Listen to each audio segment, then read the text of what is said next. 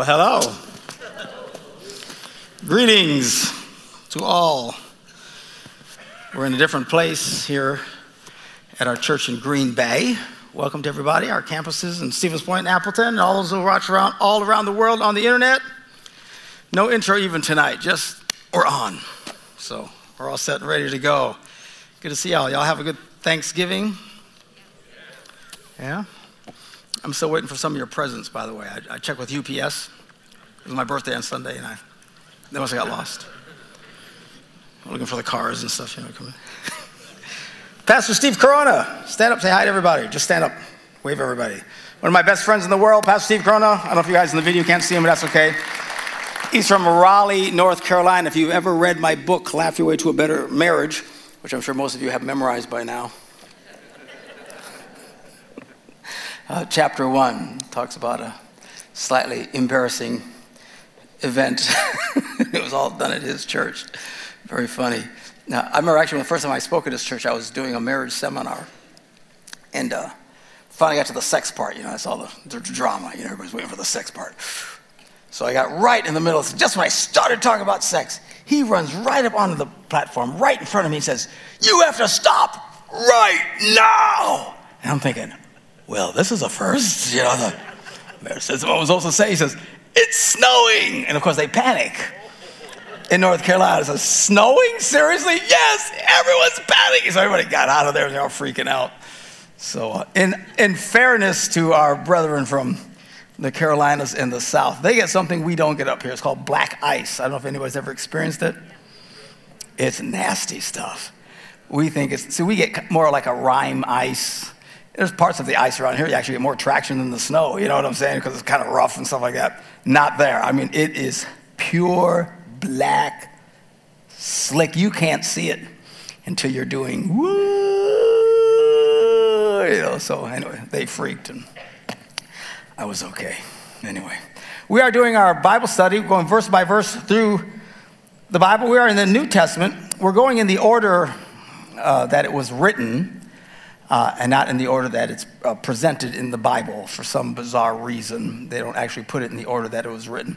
Uh, it's not that big of a deal so much in the New Testament. It's very confusing in the Old Testament. If you're going to start from the beginning of the Old Testament just trying to read it through, you are not going to understand 75% of what is going on. It is all out of order. I don't know who sat down and said, let's put these books in this order. I mean, it's not even close to where it should be. So they actually make a chronicle uh, Bibles where you can actually, they're actually the Bible where it's put in order. And if you really want to make it a much easier read, I'd recommend you get one of those chronological Bible.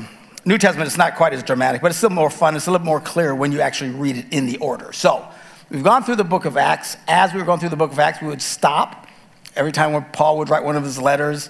We would read those letters. It made more sense because it's in the context of what was going on at the time. Now he's in Rome. He's been arrested uh, not too terribly long before he dies. A couple of theories. Some say that he died, you know, at the end of writing these letters. Others say he got released for a little while and then got rearrested. It doesn't really matter, but we're at the end. And he writes a few of these letters. We're at the, uh, the uh, pastoral letters. So he writes uh, to Timothy. We went through 1st and 2nd Timothy.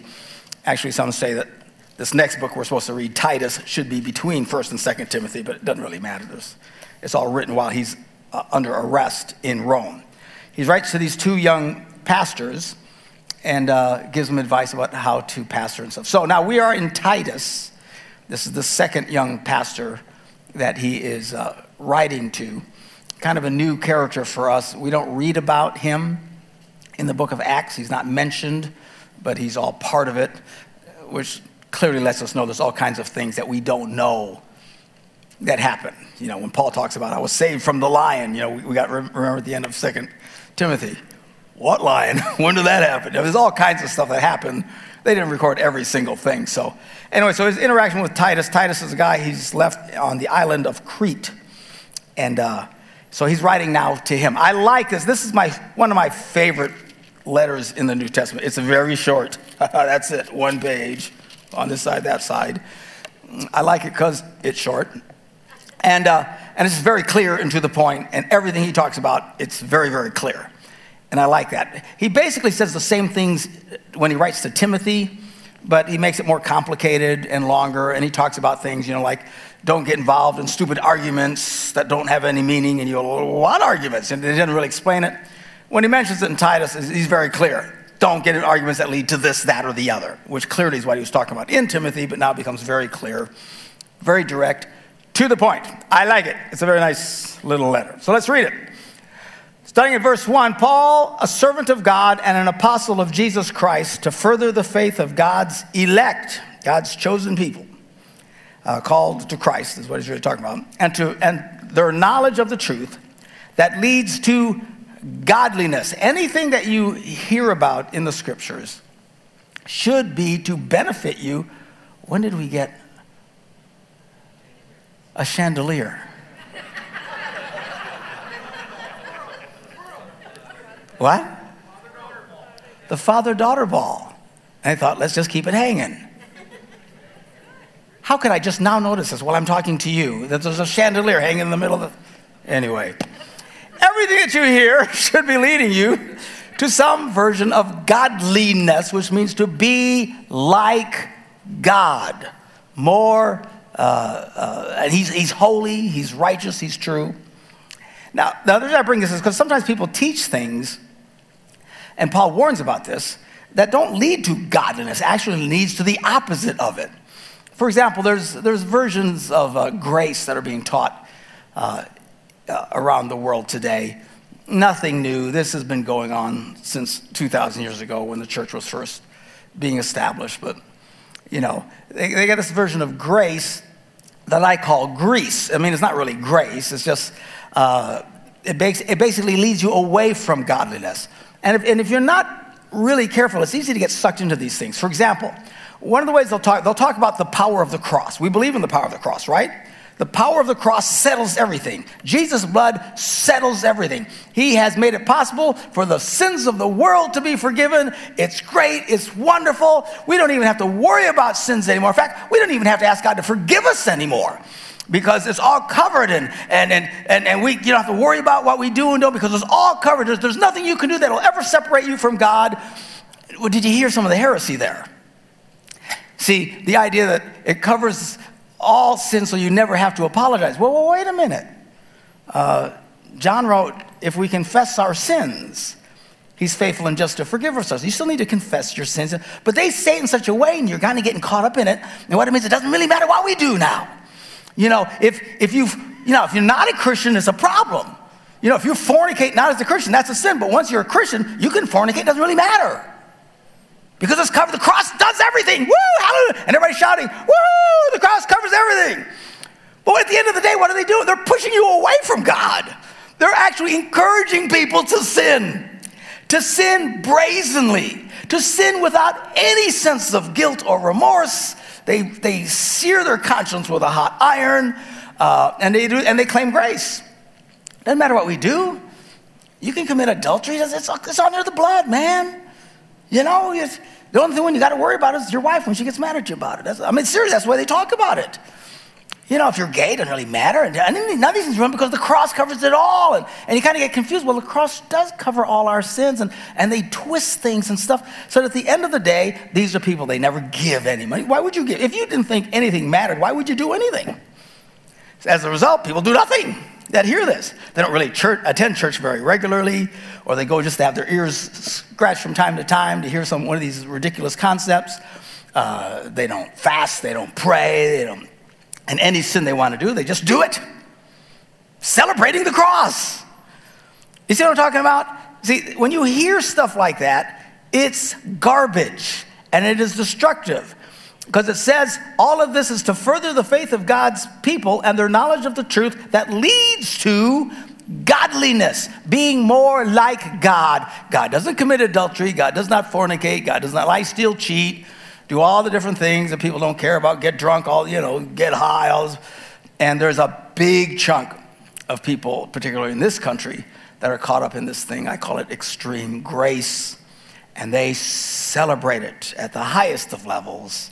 And they kind of dismiss any parts of the Bible that challenge that kind of thinking. And, uh, and they just basically, it leads them to ungodliness. They're celebrating it. They love Jesus. I mean, do you hear me? See, you, things can be worded in such ways that you kind of go, I don't know, that, that kind of makes sense. Well, well, yeah, but think it through. What's it leading you to? Is it making me more like God, closer to God, more devout, more committed? Or is it basically giving you a green light to live like a pig? If it's the green light to pigdom, it is not of the Lord. Somebody say amen. amen. All right, so a lot of that stuff. So you got to watch out for those kinds of things. All of this, the point of all of these teachings, any of these teachings, any exhortation from a scripture, any preacher you hear on television, radio, stuff, if at the end of the day isn't pushing you closer to Jesus, to be more God like, Uh, it's not helpful. And some of it, quite frankly, is just gives people license to send their little brains out, and they don't even feel bad about it because they've taught, been told not to feel bad about it. No, they'll say, "No, brother, we believe in grace. You know, we don't, we don't believe in guilt and shame. No guilt and shame. You know."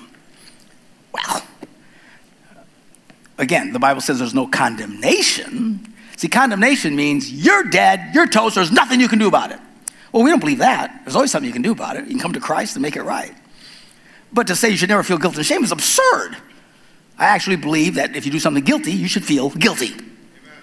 If you do something shameful, you should actually feel shameful. You should actually have some conviction of the Holy Spirit. The only people, I've said this many times, the only people who never feel guilt and shame are psychopaths.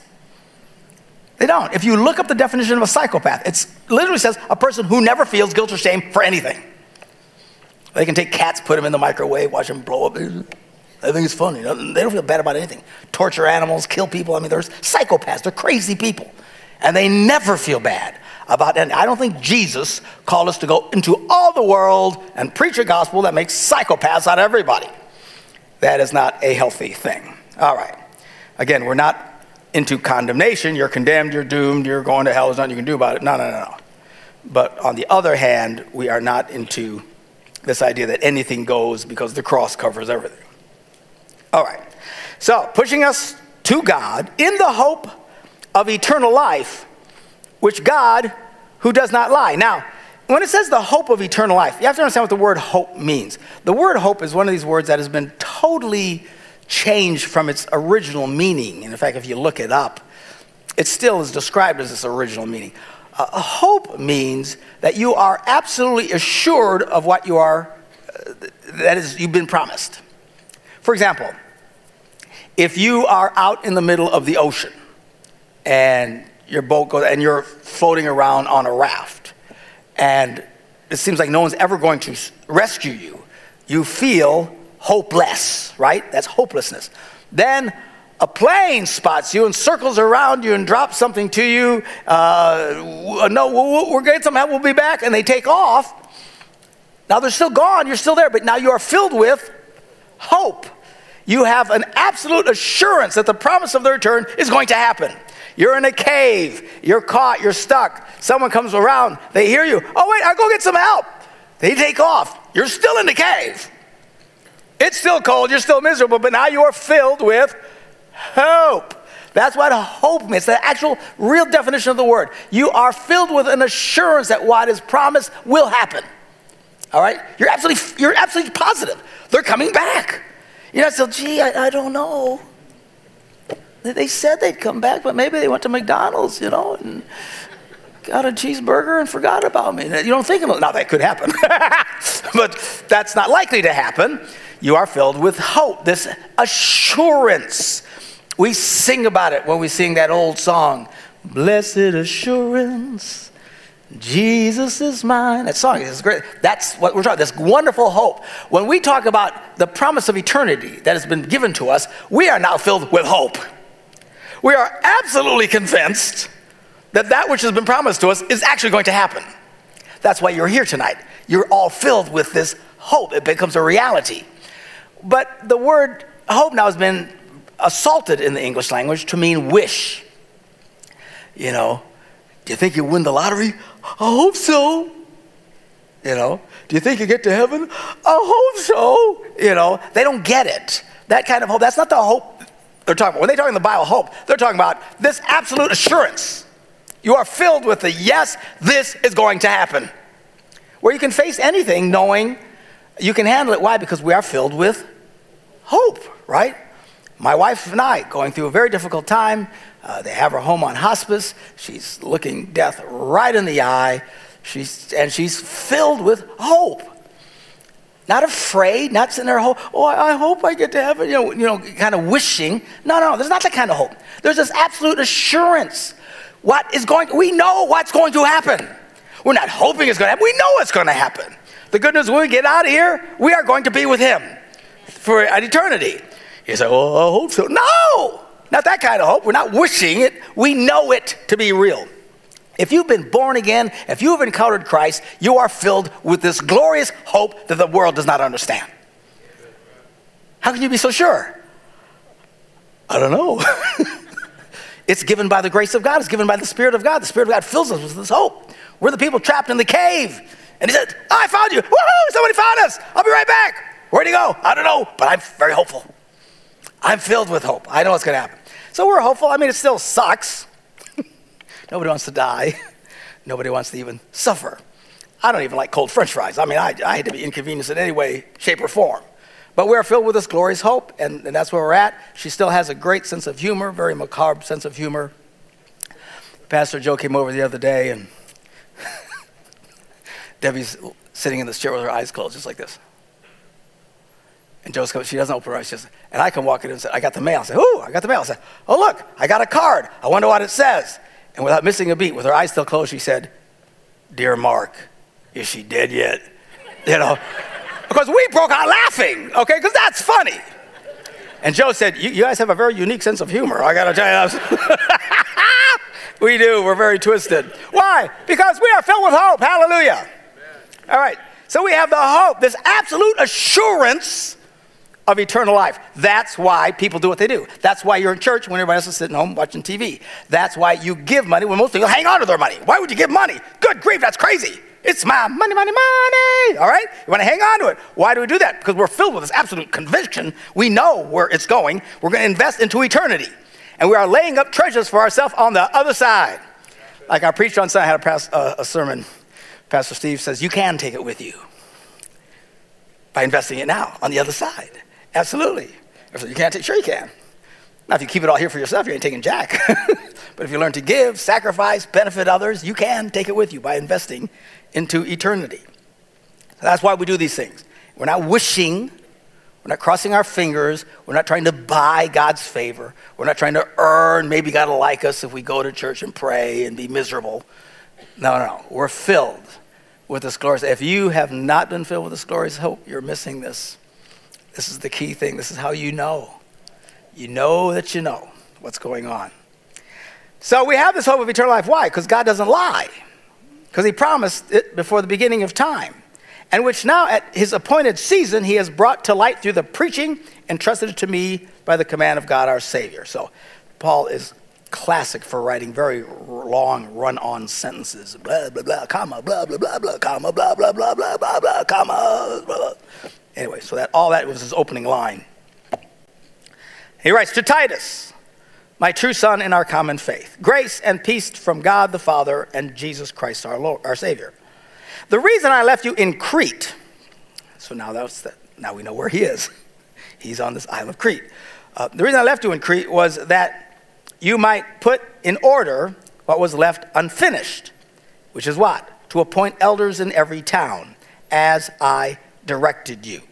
So this is his job. It was also Timothy's job. One of the things that they would really try to work on is trying to put elders and pastors and people of leadership in these churches. And anybody who knows anything about business knows the only way you can have a successful business that grows exponentially is to put people in place that you can trust. In fact, many people can't find that connection so they stay a small business. They would rather stay a small business because they can't trust anybody. And, and for some of us, it's for good reason, you know, because they don't know who to trust, right? People have ripped them off, so they just keep their own little shop. And we tried opening a shop the other time, but that guy just ripped me off, the manager. That's what happens because they don't have a system, that they don't have a way of figuring out how to put in leadership. And stuff. And it's hard. It's really hard to find trustworthy people because a trustworthy pe- person will tell you, you can trust me. And a lying piece of crap will say, you can trust me. You don't know, right? Either way, and it becomes hard. So that's the challenge. Companies that succeed, become huge corporations, are people who have structures and systems in place where they, have the, they know how to find the right people that they can duplicate their system all over the world and they make millions of dollars because they're so successful. Well, the church is basically uh, challenged with this charge to go into all the world and preach the gospel and establish churches everywhere. The only way it'll work is if we put trustworthy people in every place. And so they were very strict about how to do that. And apparently, it took time to do it. It took time to vet these people. You didn't just see, you know, well, he's kind of a nice guy, let's make him the pastor, you know. So they really spent time grilling these people to find out if they were the kind of people uh, that they could uh, put in leadership. When you read, when we read uh, the letters to Timothy, he gave a lot of detail. Uh, he doesn't give quite as much here, but we get the idea. So he says, an elder. I told you to put elders in every town as I directed you, and then he repeats, I'm sure, what he told him a dozen times or more before he ever left. An elder must be blameless, faithful to his wife a man whose children believe and, not, and are not open to the charge of being wild and disobedient. If you have kids who are wild little hellions, you should probably not be an elder in the church. Since now, at what point, I'm assuming that's when they're under your charge. Uh, at some point, every kid makes his own decision whether or not he's going to serve God or not. And that can hardly be left to the charge of the father. There's a lot of people who serve God all their lives and their children just, they grow up and they want anything to do with Jesus. Well, I don't think that. I think it's talking about whether under your care, your control, they are respectful, they are under control, they acknowledge Christ, all these kind of things. Once they move past that, that's, that's a whole different ballgame. Because um, if that were true, there'd be all kinds of pastors you'd have to pull out of the pastorship right away.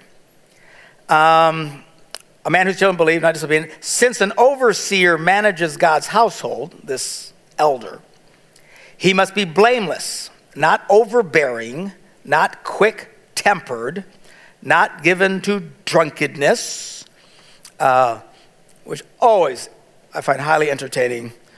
Pastor Steve is from the Bible Belt, and the bulk of Christians down there believe that they only drink grape juice. Jesus turned water into grape juice, which is always interesting because how do you get drunk if you're drinking grape juice? I've never understood how much you'd have to drink to get, you know, it just makes no sense. It was wine. It's the kind of wine we have today. It wasn't grape juice to make the Southern Baptists happy. All right? I mean, I, God bless them, but they're just wrong. They're just all wrong. Now, people can choose not to drink. That's fine. But don't say the Bible says they all drink grape juice. It's nonsense. Absolutely. And if you doubt it, all you got to do is ask a Jewish person. When you do the Passover, is it grape juice or is it actually wine? Because the Last Supper was the Passover. Well, when they quit looking at you like you're some kind of an idiot, they was like, well, it's wine, of course. It's never been grape. It's always been wine. They've got 6,000 years of history behind all this stuff. So it's, you know, it's just an absurd thing. But having to say that it's fine to drink, you should not be getting hammered. Somebody say amen. amen. Oh, you Green Bay people. All right. Whee! Grab another bottle. All right. Uh, shouldn't be violent. Okay, Joe.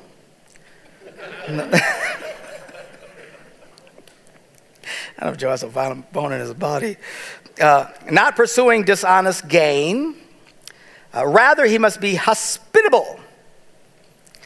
Uh, it's kind of an interesting thing. You know, these are the people that like being with people. They're hospitable, inviting you into their homes and stuff like that. You know, how much and at what level this would disqualify some people, I don't know. You know, I mean, I know pastors who can't stand people. You know anybody like that, Steve? They just they don't like people. They just don't like them at all. They stay away from them, never invite anyone to their house. They basically hate people. But they're the pastor. Very odd. So if someone could say, well, you shouldn't be that. So I don't know one thing like this. You know, there's some people they just don't, they're just very shy. Not that they're mean heart. I mean, they just, they don't, it's very uncomfortable for them to, to connect with other people. It's easier for them to get in front of a group of people and to express themselves than it is on one on one. All right?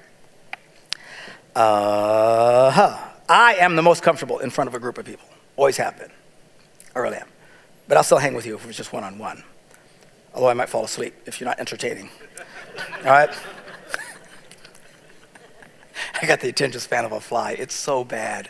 It's so bad. Oh, Lord.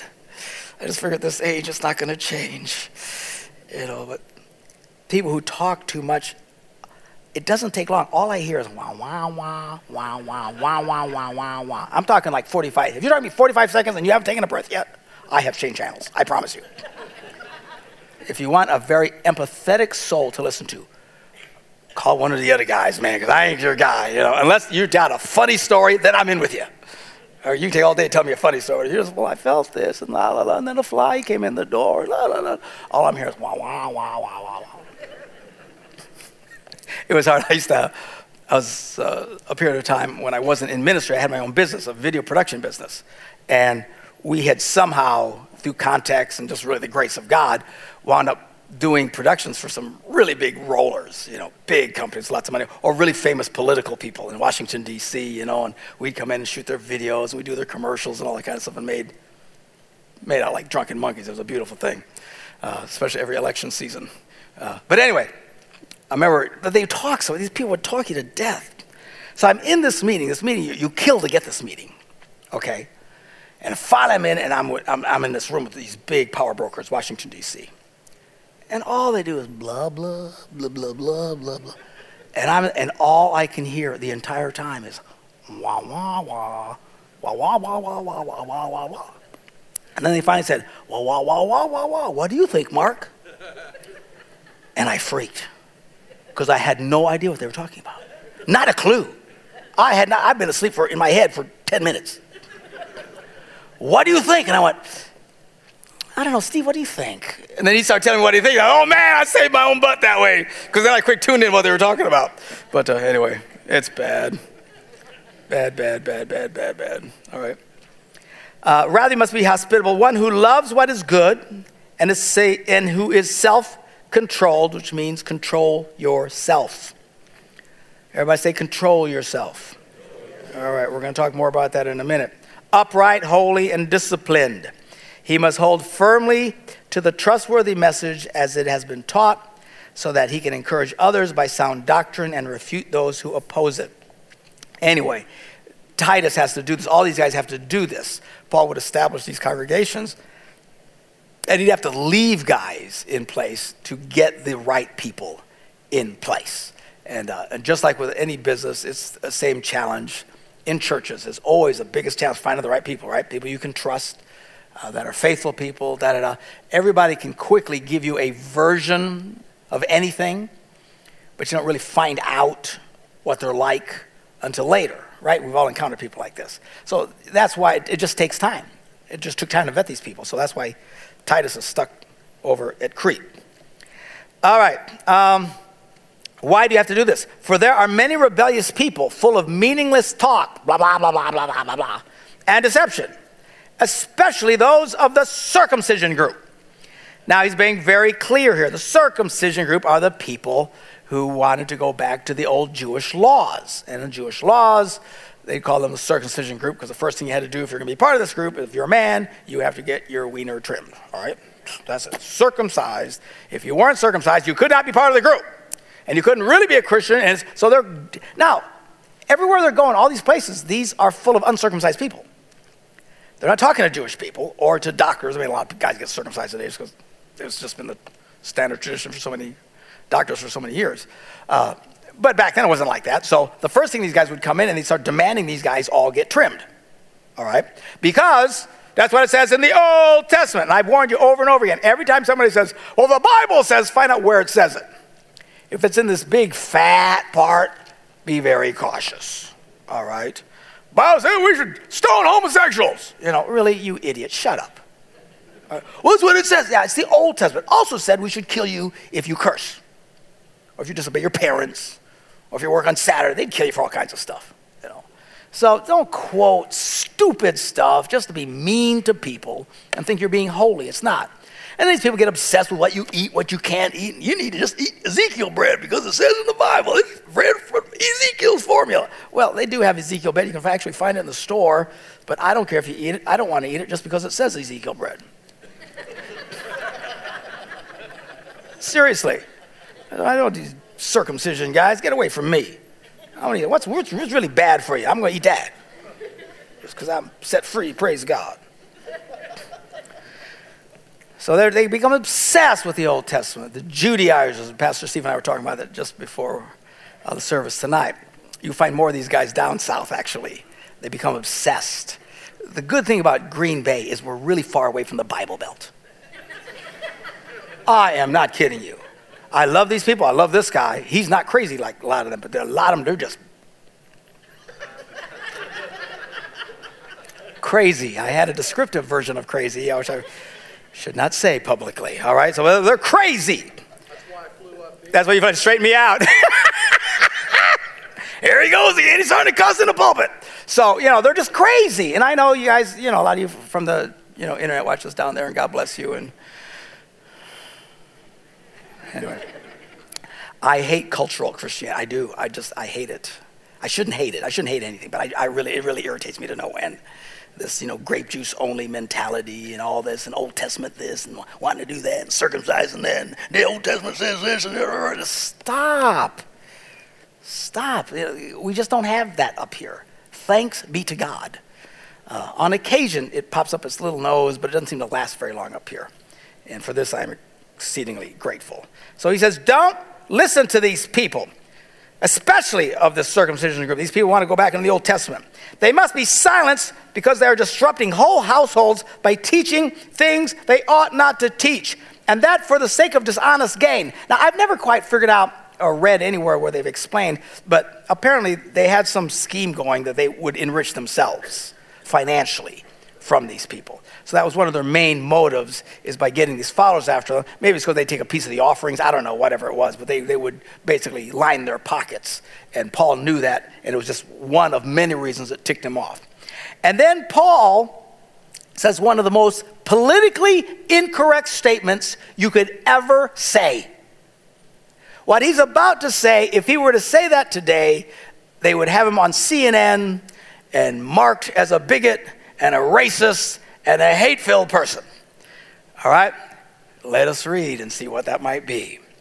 So he's ticked off about these guys who are from Crete. And he said, One of Crete's own prophets has said it Cretans are always liars, evil brutes, and lazy gluttons. This saying is true. Now change the word. Mexicans are always liars, evil brutes, and lazy gluttons. Black people oh, are always liars, lazy brutes. Puerto Ricans are a bunch of lazy people sitting around on that island. You could never say something like this. In fact, it's shocking that he even says it because he's painting the whole group of people in this one thing. And he says, even their own people say this about themselves, which actually I went and looked and checked. It was actually true. They were apparently famous in antiquity for being known and referred to as a bunch of liars.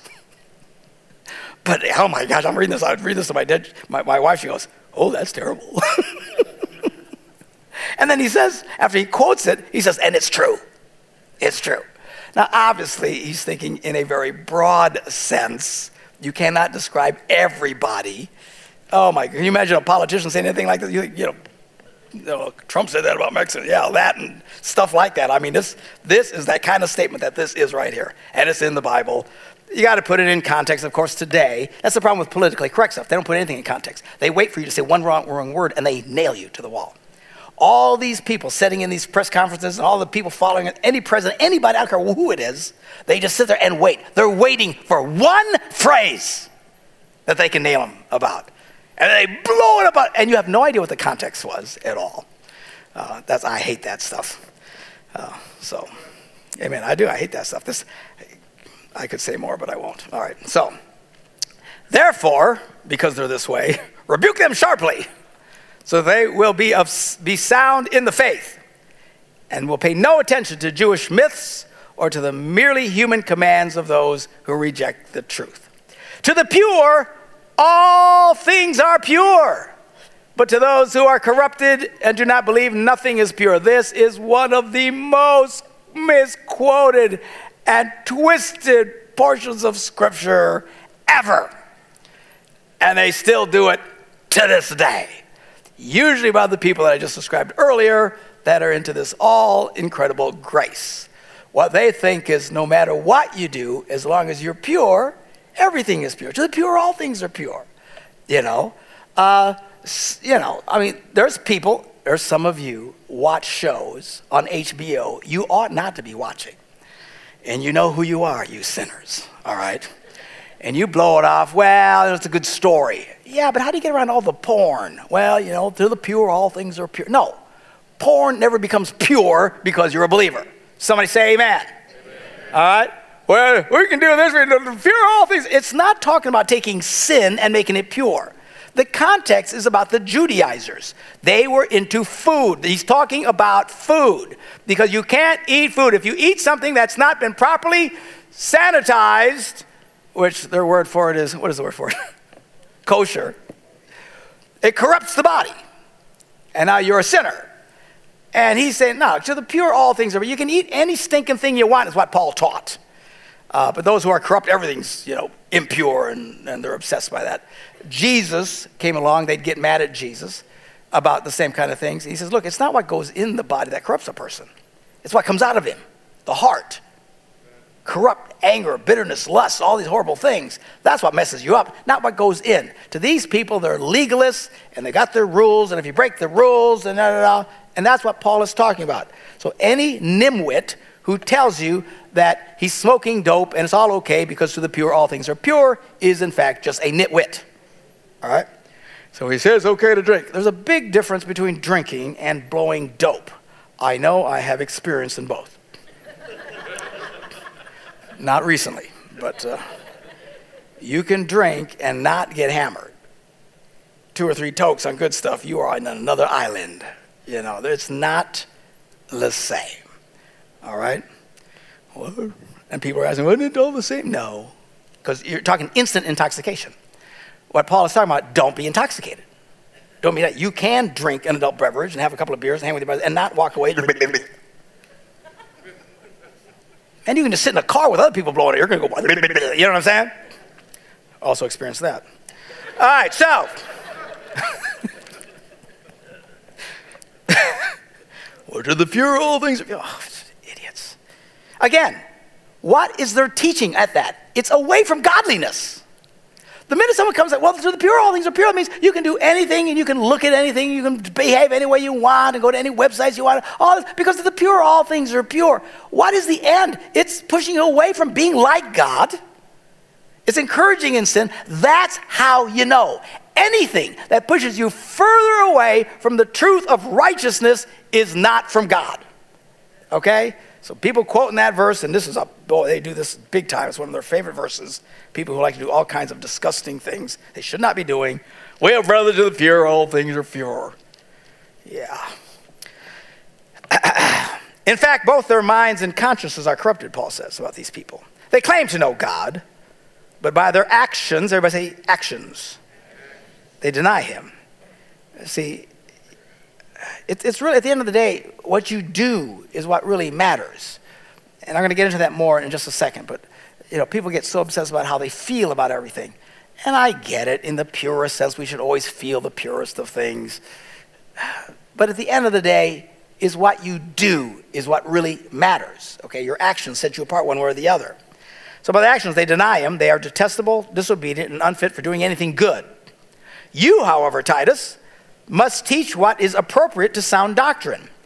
Teach the older men to be temperate, worthy of respect, self controlled. Everybody say self controlled. And sound in the faith, in love, and endurance. Likewise, teach the older women to be reverent in the way they should live, not to be slanderers. Did you hear about Susie? Oh, let's pray for her because she's a real witch. That one, that's the other you can say you're praying, but you're still just slandering people. Zip it, sunshine, okay? Don't be a slanderer or addicted to much wine, but teach what is good. Then they can urge the younger women to love their husbands and children and to be self controlled. Everybody say, self controlled. We got a pattern going here. And be pure to be busy at home, to be kind, and to be subject to their husbands so that no one will malign the word of God. He's really, we'll see this as we go along here, he's really trying to get Christians to act right so that when people look at Christianity, all they see are really great people. And that becomes a great witness in the world. And it can't be maligned because they are trying to malign them big time. In fact, they're on the verge of uh, uh, Nero coming into power and horrible persecution of Christians that's just off the charts. And all of this because they were trying to malign these people of faith. Uh, but they had to just make stuff up because if they were actually living this stuff out, they were difficult to malign. They were really nice people. They were good people. They did things the right way, loved their families, did the right things. By the way, ladies, it says the older women should be teaching the younger women. And that's exactly what should be happening. Okay? You younger girls who are struggling in life with your little monkey faced, chubby little creatures and irritating husband and all that kind of stuff. You know who you should go talk to? Not the other women your own age who are as miserable as you. Yeah. Go talk to some older women who know what they're talking about, who have some experience. How did you do it? How did you raise your children? How did you keep going to, to church when you wanted to stay home and stab your husband to death? How did, how did you keep doing these things? And learn from them. Now, the problem here is oftentimes older women don't want to spend time with the younger ones because they tend to suck the life out of them. And I know it because I'm, oh, I don't tell you, younger, drive me crazy. Ladies, you older ones, and I'm talking about really old, like 40. All right? I'm just, I'm just teasing you here. Okay, so the old, really, you should find ways to put yourself in positions where, and you girls should know that you should be able to seek these ladies out. I don't know how you make this happen. Every church struggles with this, but at some point it should be happening.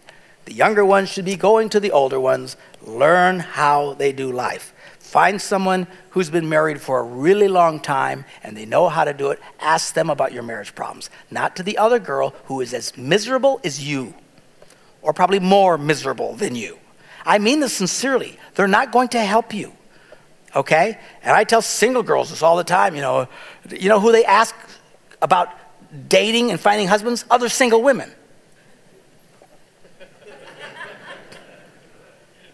You know, that's like going to the Chicago Bears that find out how to win a game. All right?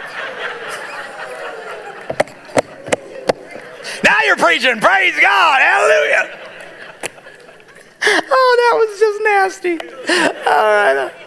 Forgive me, Lord. All right. So, anyway, uh, you go to people who are, and seriously, I mean, you want to go fi- find out from life. You single girls, you wonder, how do I find a husband? Go talk to married girls. They know how to do it because they did it. They know how to play the game, right? You don't go to teams that don't know how to play the game because they're just, you're going to run around in circles.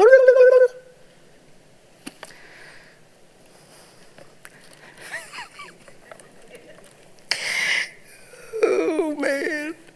All right. Where am I? I don't even know where I am. Oh, verse 6. So we talked to the old guys, we talked to the older ladies about helping the younger ladies, then encourage the young men to be what? Self controlled. In everything, set them an example by doing what is good. In your teaching, show integrity, seriousness, so, Pastor, you're never serious. I'm deadly serious. I'm always deadly serious. I'm serious, serious about being serious. I make people laugh because I get bored and I got to make somebody laugh just to stay focused myself. But even in my silliest presentations, I am deadly serious. I am one of the most conservative, as much as I get irritated by Bible Belt Christianity. People say, Well, are you liberal? I am extremely conservative. I take the Bible very seriously, and I think it means what it says, and it says what it means. And I don't buy into all this other nonsense. I just do it in ways that are entertaining. Okay? So it's all serious. And all my marriage stuff, again, gets people laughing because when you get people laughing, they let down their guard, and then you can slap them. and then they laugh some more. It's a beautiful thing. All right, so don't think I'm not serious. I'm very serious. Uh, and uh, show seriousness and soundness of speech that cannot be condemned, so that those who oppose you may be ashamed because they have nothing bad to say about you. That's a good way to live. Teach slaves. Now, we don't have slaves today, but we have things close to slaves. They're called employees. Teach them to be subject to their employers, masters, and everything. Try to please them. Don't talk back to them, not steal from them. Show them that they can be fully trusted so that in every way they will make the teaching about God, our Savior, attractive. We should so be marked as productive, positive people. Of course, you can't do it because it'd be illegal because of all the political correctness, but to the point where employers would find out someone's a Christian and they want to hire Christians because they become the best employees. That's really where we should. We should be those kinds of people. We should be the best of the best all the time. The hardest workers, the most committed people, the kindest, most patient, long suffering, blah, stinking blah. So that people will, man, I want to be like them. I want those people around me. I want to hire those kinds of people. That's the kind of impression Christians should be leaving all around the world. All right? Uh, so that in every way they can make the teaching about God our Savior attractive. For the grace of God has appeared, and that's what I've been trying to get at too. Is that clock right? I got 13 minutes left? Is that correct? Okay, thank you. Um, the grace of God has appeared. The what has appeared? Grace. Okay, the grace of God. This grace everybody talks about. We believe in grace, Pastor. No, no, we believe in grace. Don't make people feel bad. We believe in grace. Don't tell people to not look at. I've had pastors. I'll be, I'll be talking, challenging men, and the pastor literally get right after I get to say, "Well, now we don't want anybody to feel bad, and we understand. You know, some of some of you got to look at porn and masturbate. It's okay. It's, oh, I just want to run them, stab them, but that's wrong. So, so I've heard. But it's this obsession. They, they, you, the minute you make somebody feel bad, they come unglued. And they say, that's not grace. Really? Let's look at what grace is. He's about to define to us grace. The grace of God has appeared that offers salvation to all people. It teaches us. What teaches us? Grace. It teaches us to say what? No. If your version of grace does not grab your own neck and say, stop it, you're not living in grace. True grace teaches you to say no to the stuff that is wrong. Grace isn't a covering so you can do wrong because the cross covers everything. That's not grace. That's absurdity and stupidity. And it pushes you further away from God, not closer to God, and certainly not be more like God. True grace teaches you to say no. I should be able to stand up in every church and tell guys, don't do that. Without the pastor getting up three seconds after I get, say, well, we don't want guys to feel bad. Really? Well, we believe in grace. That's not grace. I don't know what he thinks grace is, but he's a nitwit. That is not grace.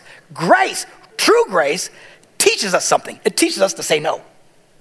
You can literally say no to ungodliness and worldly passions. And to live how? Self controlled. Now, here's the thing about self control yourself, your body, your flesh, it's not your friend. Okay? It's not. It's the part of you that is hopelessly poisoned and cannot be redeemed. The only answer for this is the grave, and you will rot away to dust. Then a new resurrection will come, and we will receive new bodies. Your spirit and soul will be with Christ, but until your body gets raised again, you'll still be incomplete. All those who have left, they're in the presence of Christ, they're still not really complete. It's not until the resurrection where we all get back to where we're supposed to be body, soul, and spirit. But it, he can't just touch this body and make it right. right. It's, it's hopeless. It's hopeless. It cannot be saved. Your spirit and your soul, thank God, can be saved, and you will receive a new body. But this part of you has been poisoned by sin. It is the part of you that wants to punch people in the face. It's the part of you that wants to run over people who are driving too slow in front of you. It's the part of you that wants to strangle your mother in law because she never shuts up. All right? It's the part of you that wants to punch the pastor, which you should never ever do. It's the part of you that makes you get angry and bitter and keeps rehearsing over and over again what that guy did to you. I'll never forget what that guy did. He did that thing to me. I did that thing. And it just, all that craziness, that unforgiveness and bitterness is all because of this. That's what this does. It's the part of you, men. You see some pretty girl and you feel like going, ee, right? That's that part of you. It's in your head. It is there all the time. But we have learned by the grace of God to say no and to control this thing. You can control it. Now, I have people all the time that listen to me and they say, and they write me, say, Pastor Mark, you know, I got a real porn problem, you know, and, and I just keep praying, God, take away these feelings. Have you ever heard this? Take away the feelings. They, they, no. He'll never, if you are ever praying, God, take away these feelings, you're praying the wrong prayer. The only way God can get rid of those feelings is to kill you physically, because those feelings come from this this beautiful face. That's, the beauty of Christianity, the beauty of grace, the beauty of the fruit of the Spirit of God in you is we don't have to do what we feel. Do not let your feelings define you. If you think, oh, I know I shouldn't be drinking fast, I know, but I pray God take away these feelings. You just say, because you don't get this. He won't take away your feelings. You'll feel like getting plastered all the rest of your life. That's the feelings that's in your body. I don't have that. It doesn't bother me, never has. I, I got other issues. but uh, that's not, that's never been one of them. But just people, that's a major issue. People like for drugs oh, Papa, I, I, can't, I can't stay, say no to these drugs because I just keep having these feelings and I keep praying, God, take away these. You don't get it. You don't get it. That, it's not about praying. He's not going to take away those feelings. Those feelings to a true drug addict, that sense, that pull, that draw will likely stay with you till the day you die. Isn't that a lot of fun? That's why you shouldn't go there in the first place. Somebody say amen. Those who have been very sexually immoral will find those temptations pulling at you for the rest of your life the young men and women that grow up in our church that listen to this good looking man here and don't do all those wrong things, and they don't even have their first sexual experience until they're married, doing it right, they don't have the problems a lot of men have today, which is this pulling and this desire and stuff because, because they never did it. Once you do it, it gets into this flesh. And even when you want to do the right thing, it's still at some part it's kind of pulling at you. Oh, I want to do the wrong thing. It's called temptation.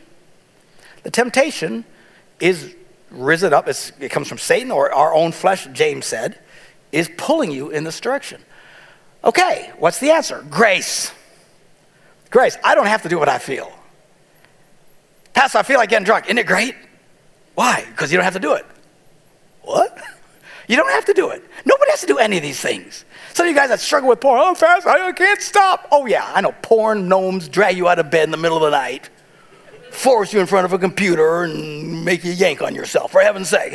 You can't control yourself. It's absurd. Seriously, if I cut off a finger every time you did it, I bet you'd stop.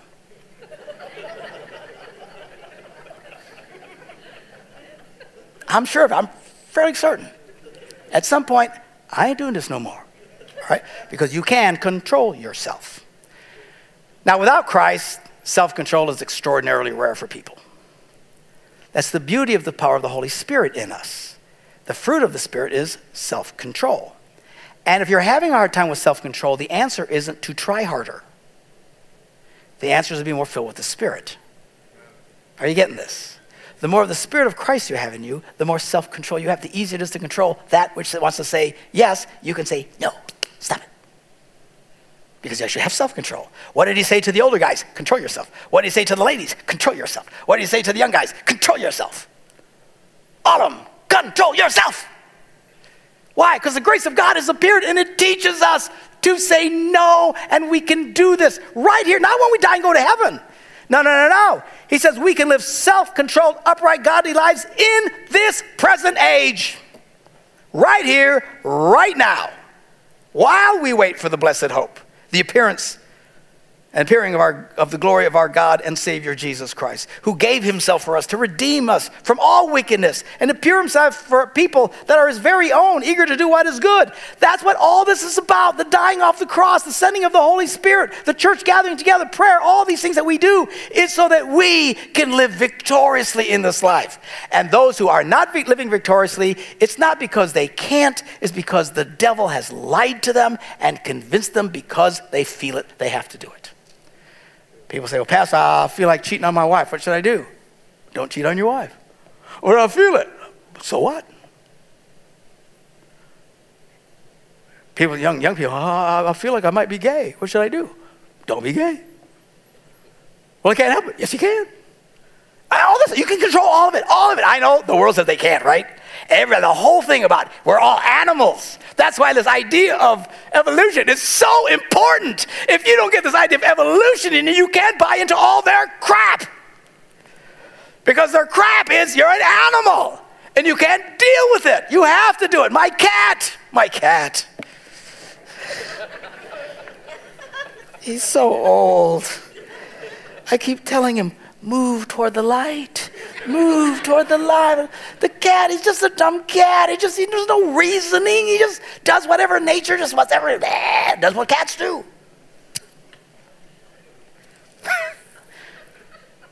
and for the last few years, he's been howling like a demon possessed person in the middle of the night. Anybody have a cat like that? I guess that's the thing about getting old. They will literally start going,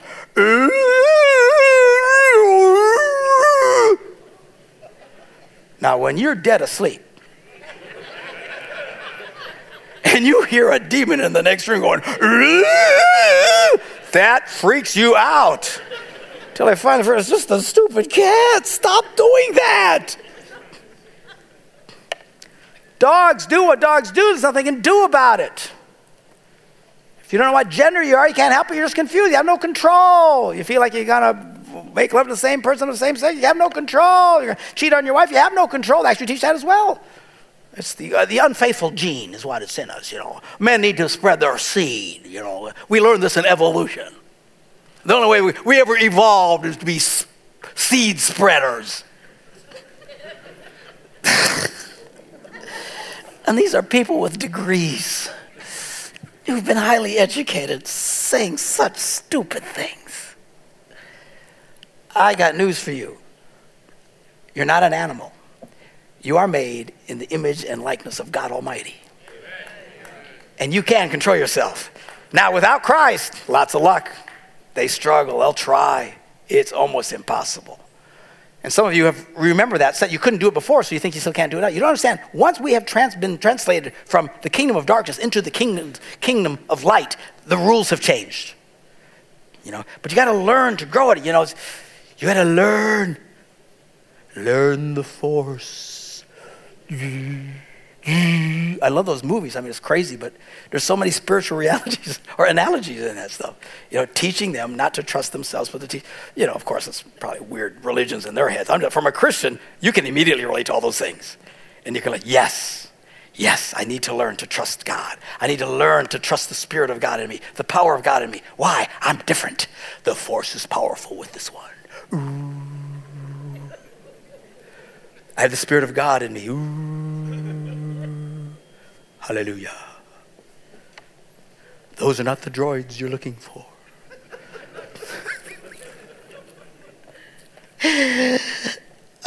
All right. What am I talking about? Oh, final thing about self control. Uh, anybody ride horses? Horse riders? Yeah, I hate that stuff. Okay. oh, they're nice animals, you know. I guess. I don't know. It's hard to respect an animal that eats all day long. I don't quite get it. But anyway, uh, but horses, they're the big, powerful animals. And when you sit on them and you put a, a, a saddle on them and stuff like that, you, you need to learn to control the animal because it doesn't really want you there. have, you, have you ever noticed this? They're not really crazy about the idea of trotting along in a direction they don't want to go. Okay, but you do it because you learn to control the animal because it, it, doesn't want to go where you want to. It wants to go where it wants to go, and it would rather be sitting around eating grass than running with you on its back. All right, but you but you learn to. But there's some horses that they can tell you don't know what you're doing. Okay, I have had such an experience. So, you, you remember Jack Thompson's farm? He has some demon possessed horses there, man. I don't know what the heck. So I'm, I'm stupid enough to get on one of them one day. And uh, this is in Tennessee. And, and it's beautiful, these rolling hills, you know. And in between them, they call them the hollers, you know, in there. And some of them are not very big. I mean, like from over here to here, there's just nothing but high hills going up and stuff like that. So I get on this horse. And uh, it doesn't take long before the horse gets a sense this guy doesn't know what he's doing and I don't like him. So he all of a sudden just bolts, takes off, and starts running up the side of one of these hills as fast as he can. This thing was fast. Like, oh, and a bully. Nothing I did had any effect because I didn't know what I was doing. And then the horse cut and he started running sideways along the hill, as close as possible to every tree, branch, and log that he could get to, trying to knock me off. And I'm like, ah, ah, I'm freaking out. Stop! I'm yelling, ah! And then he turns and he starts heading straight down the hill. I mean, he is really going fast now.